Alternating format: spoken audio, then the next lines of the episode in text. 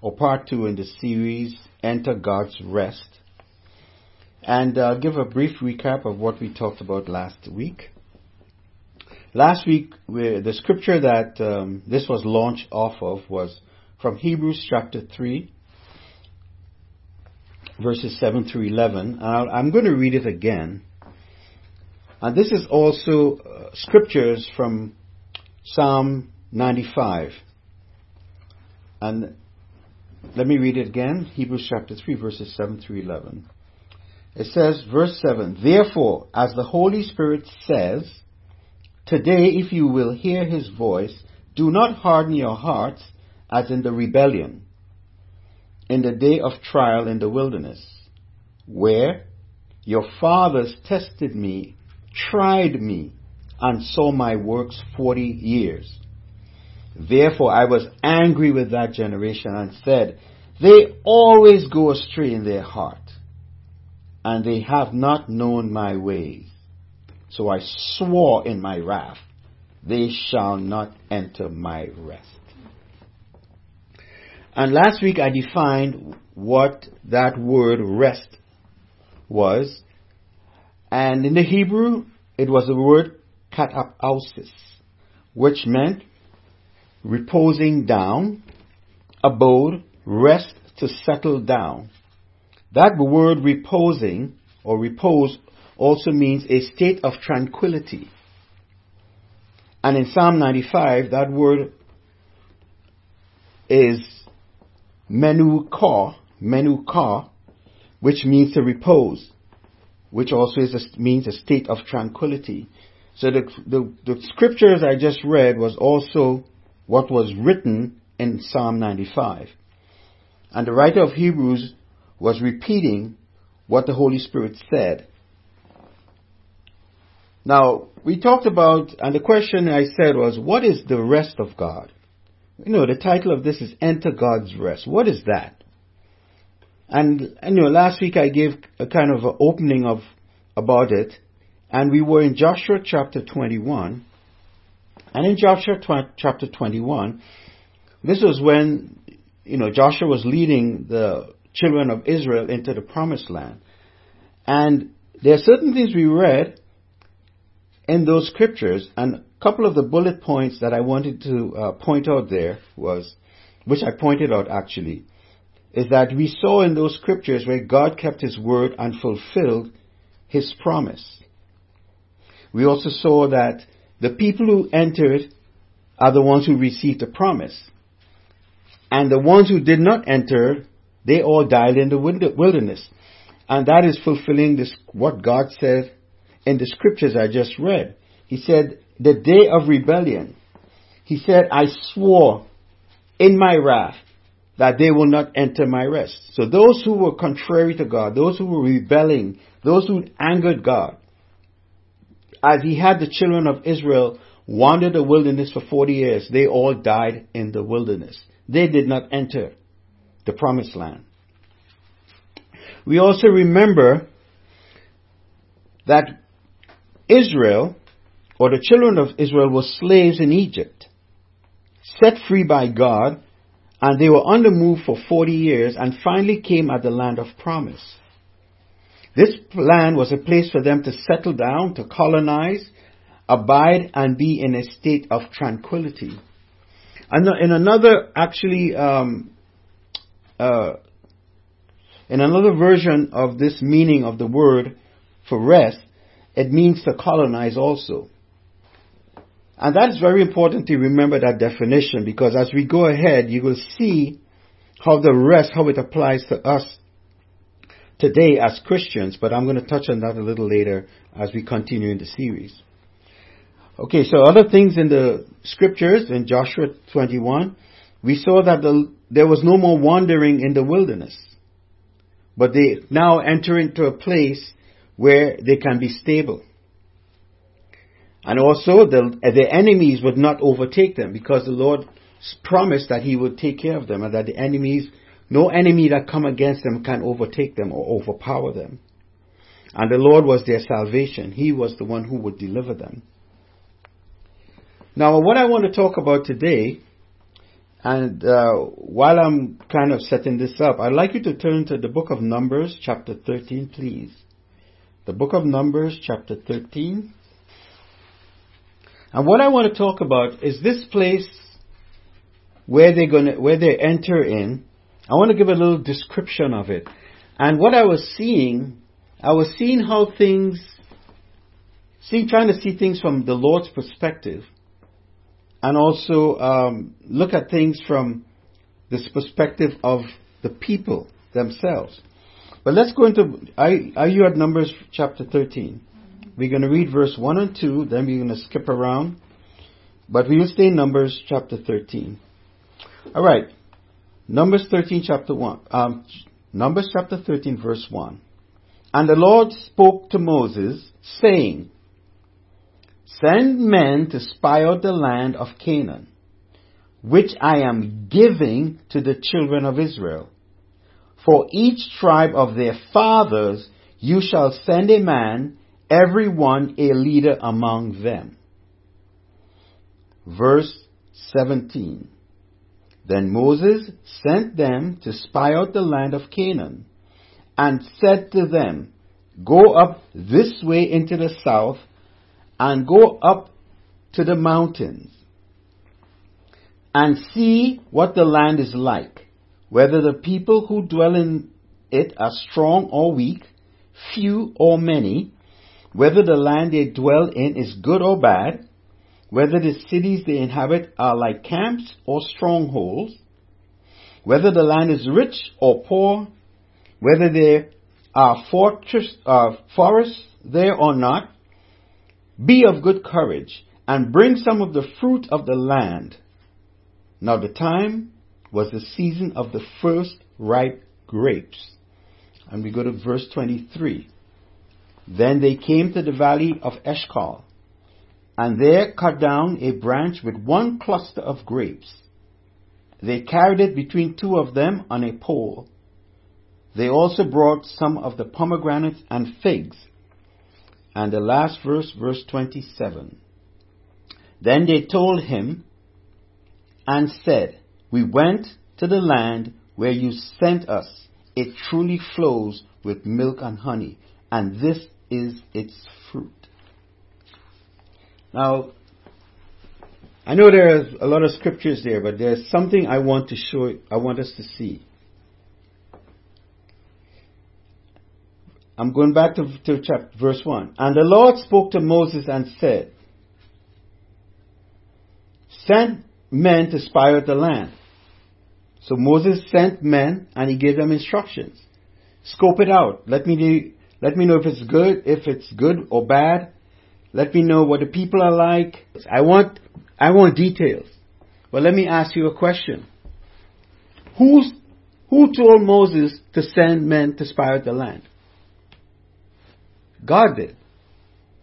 Now, when you, I know we have all read this scripture before, but have you, did you ever ask yourself why God sent Moses, told Moses to send people to spy out the land? Did God want to know about the land? No. God didn't want to know. God already knows what's there. He already knows what's there. But he told Moses to send people to spy out the land. Now you have to ask yourself, I'm reading this, I'm saying, oh, why, Lord, why are you sending them to spy out the land? Because I know you already know what's there. Because if you go back and read when God was talking to Abraham about the land, Abraham was standing on it. He said, This is the land I'm going to give your people. So you, if you, you know, these are the, when you read the scriptures, you gotta ask yourself these things. Why would God tell Moses to send people to spy the land? The land. He, God already knows what's there. But who didn't know what was there? The people. Moses didn't know, and the people didn't know. And you see, Moses told them a bunch of things here. Spy out the land. Go up through the, go this way into the south. See what the land is like. This is your, this, you're going to inherit this land. We got to go scope it out. So you said here, so why did the Lord ask Moses to send people to spy out the land? Do you think it was for his benefit, benefit or for their benefit? It's for their benefit.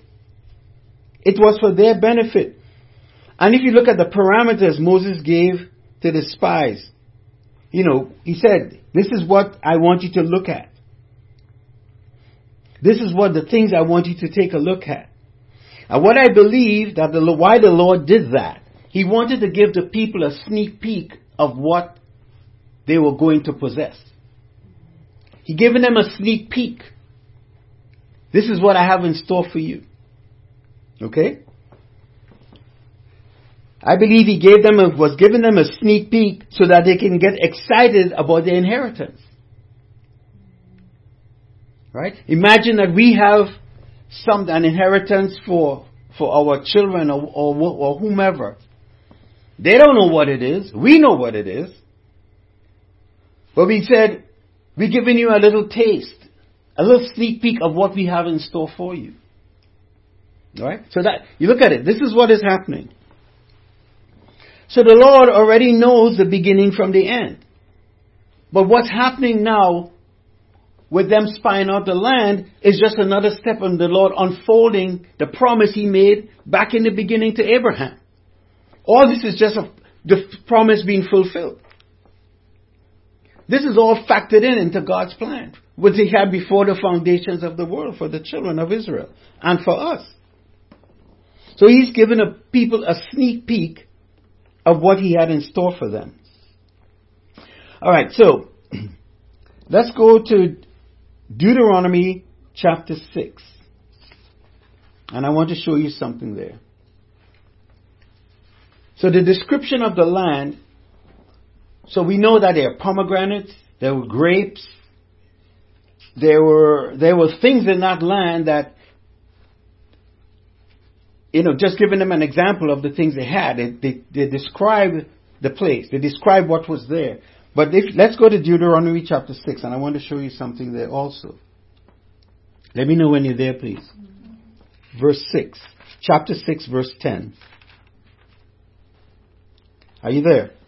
So Deuteronomy chapter 6, verse 10. Now this is what the Lord is telling them. So it shall be when the Lord your God brings you into the land of which he swore to your fathers now you remember, this is happening after the spies spied out the land. And we, I'm not going to go into what happened. Okay? So we are, we are a little bit ahead now of, this is what the Lord is saying now, what's in there. He said, It shall be when the Lord your God brings you into the land of which he swore to your fathers, to Abraham, Isaac, and Jacob, to give you what? Large and beautiful cities which you did not build. Houses full of all good things which you did not fill. Hewn out wells which you did not dig. Vineyards and olive trees which you did not plant. When you have eaten and are full. But what I am seeing, what you're seeing here, the spies went and they spied out the land and they were talking about the people who were there. They were talking about some, they brought back some of the, the, the fruit that was on the land. And the Lord is saying here also, there are wells, houses. We're not tents. He said they are large and beautiful cities. Cities. It's not a little town. It's not a little tent city sit, when it talks large and beautiful cities, these are fortified, huge buildings clustered together, filled with things, furniture, whatever it is they need. Wells dug already, vineyards planted, okay? Olive trees, and we know they're grapes, we know they're pomegranates, we know they're figs, and whatever else that they didn't they didn't uh, mention here. So what are we seeing here? I see that the Israelites, when they enter the promised land, they do not have to start from scratch. There is, they don't have to start from scratch. Because everything they need to thrive is already there. Does that, does that make your life easier or harder? It makes your life easier. Because you have a foundation on which to build on. Okay? So whatever they needed to thrive was already provided before they entered the promised land. And it says here what? When you have eaten and are full. So what that tells me, they can eat to their heart's content. Everyone can eat to their heart's content. So you're moving into a promised land. And you can eat to your heart's content. You don't have to sleep outside. You don't have to go plant anything. Okay, let me just don't go get ahead of myself.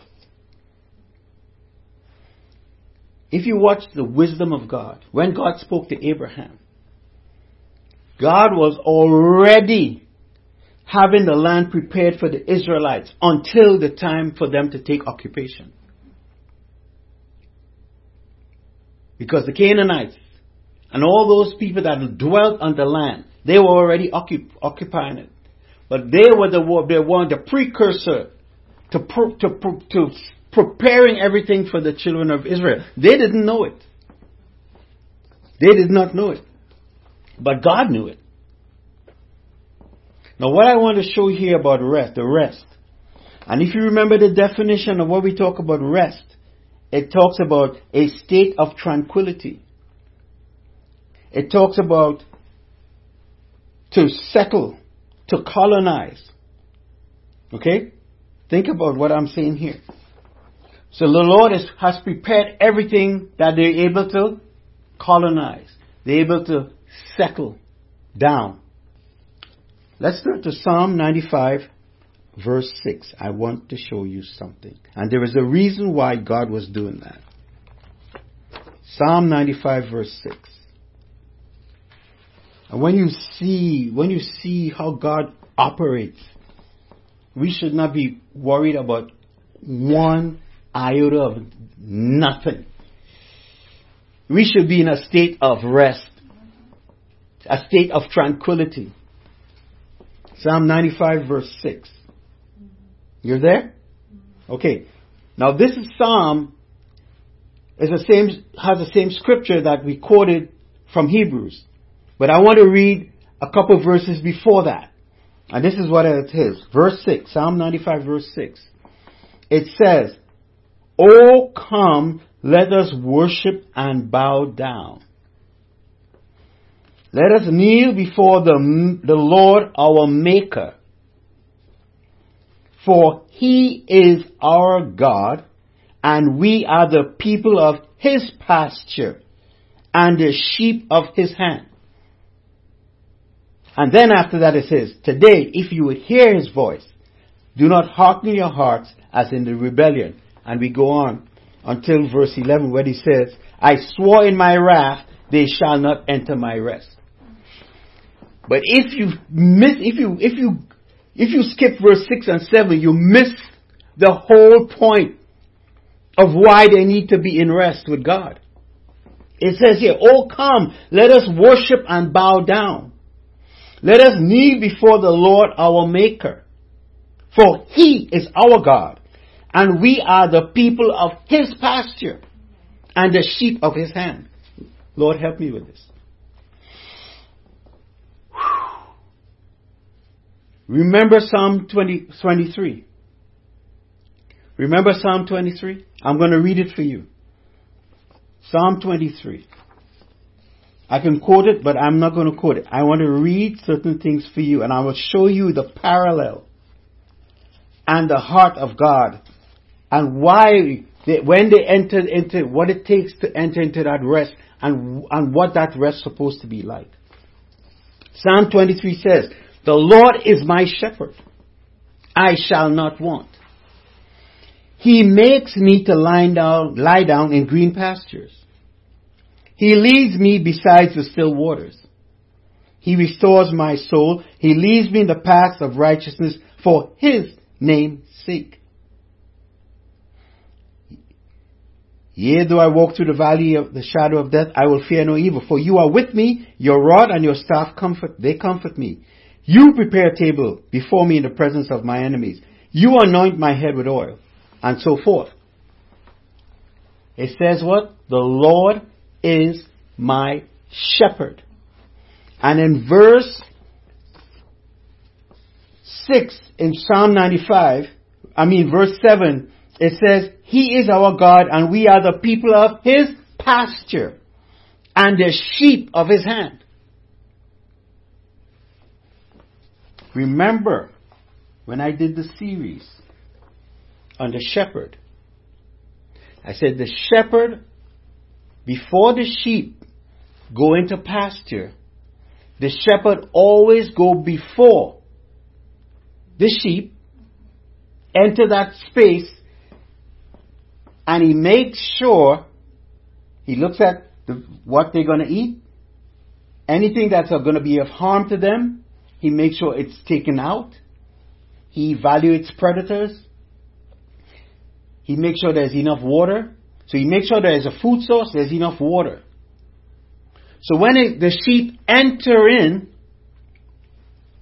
there is nothing lacking. They enter into a state of rest because they are in a state of tranquility. Why? Because there is nothing lacking. They have everything they need.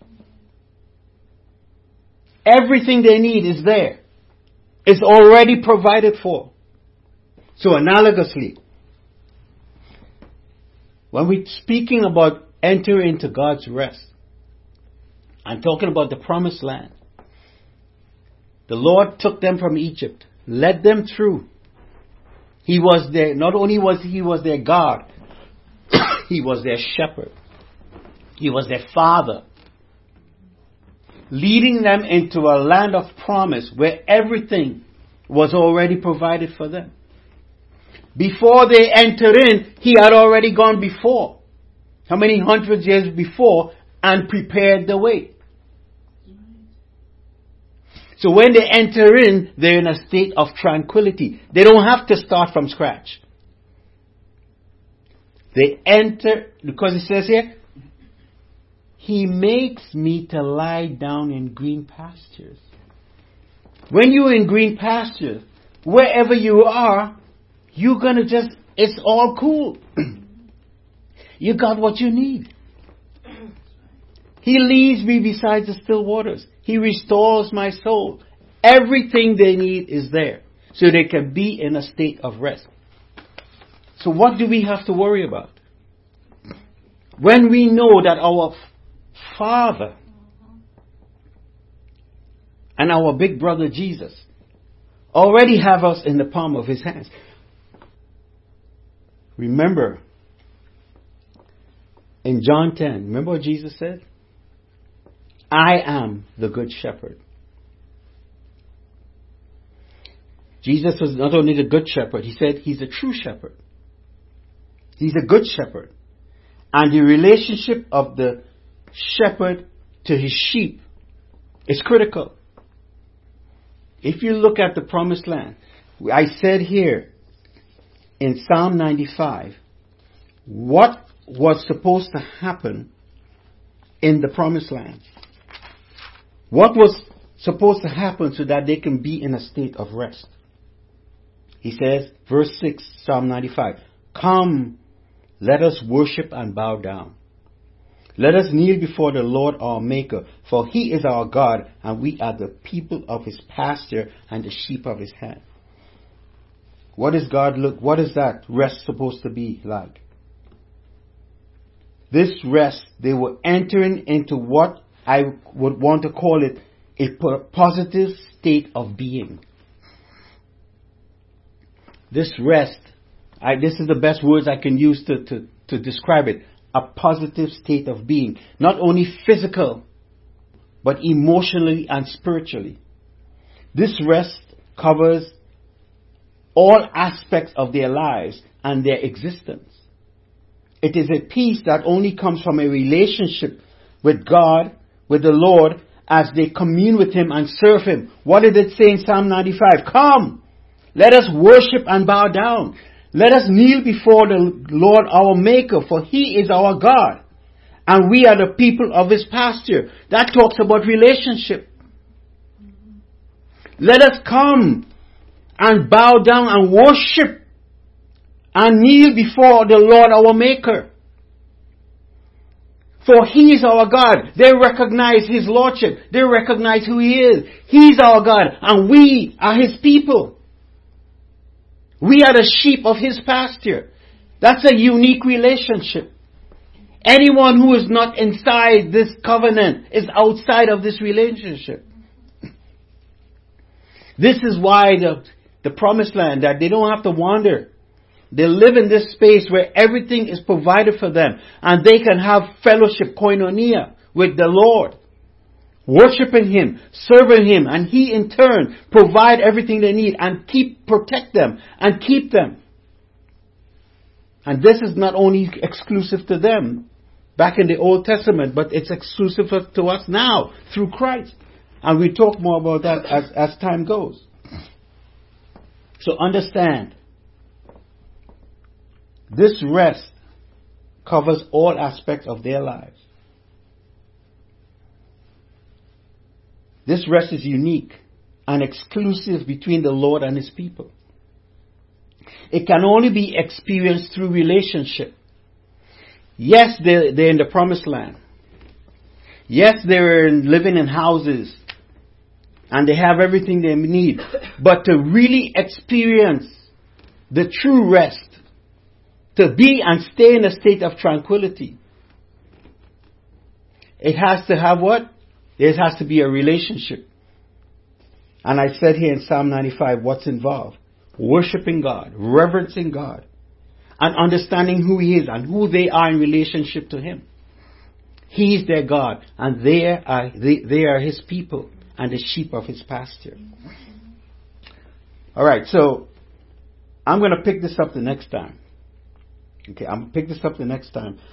And I hope you understand when they talk about rest what it is. So I hope you receive something today. In Jesus' name.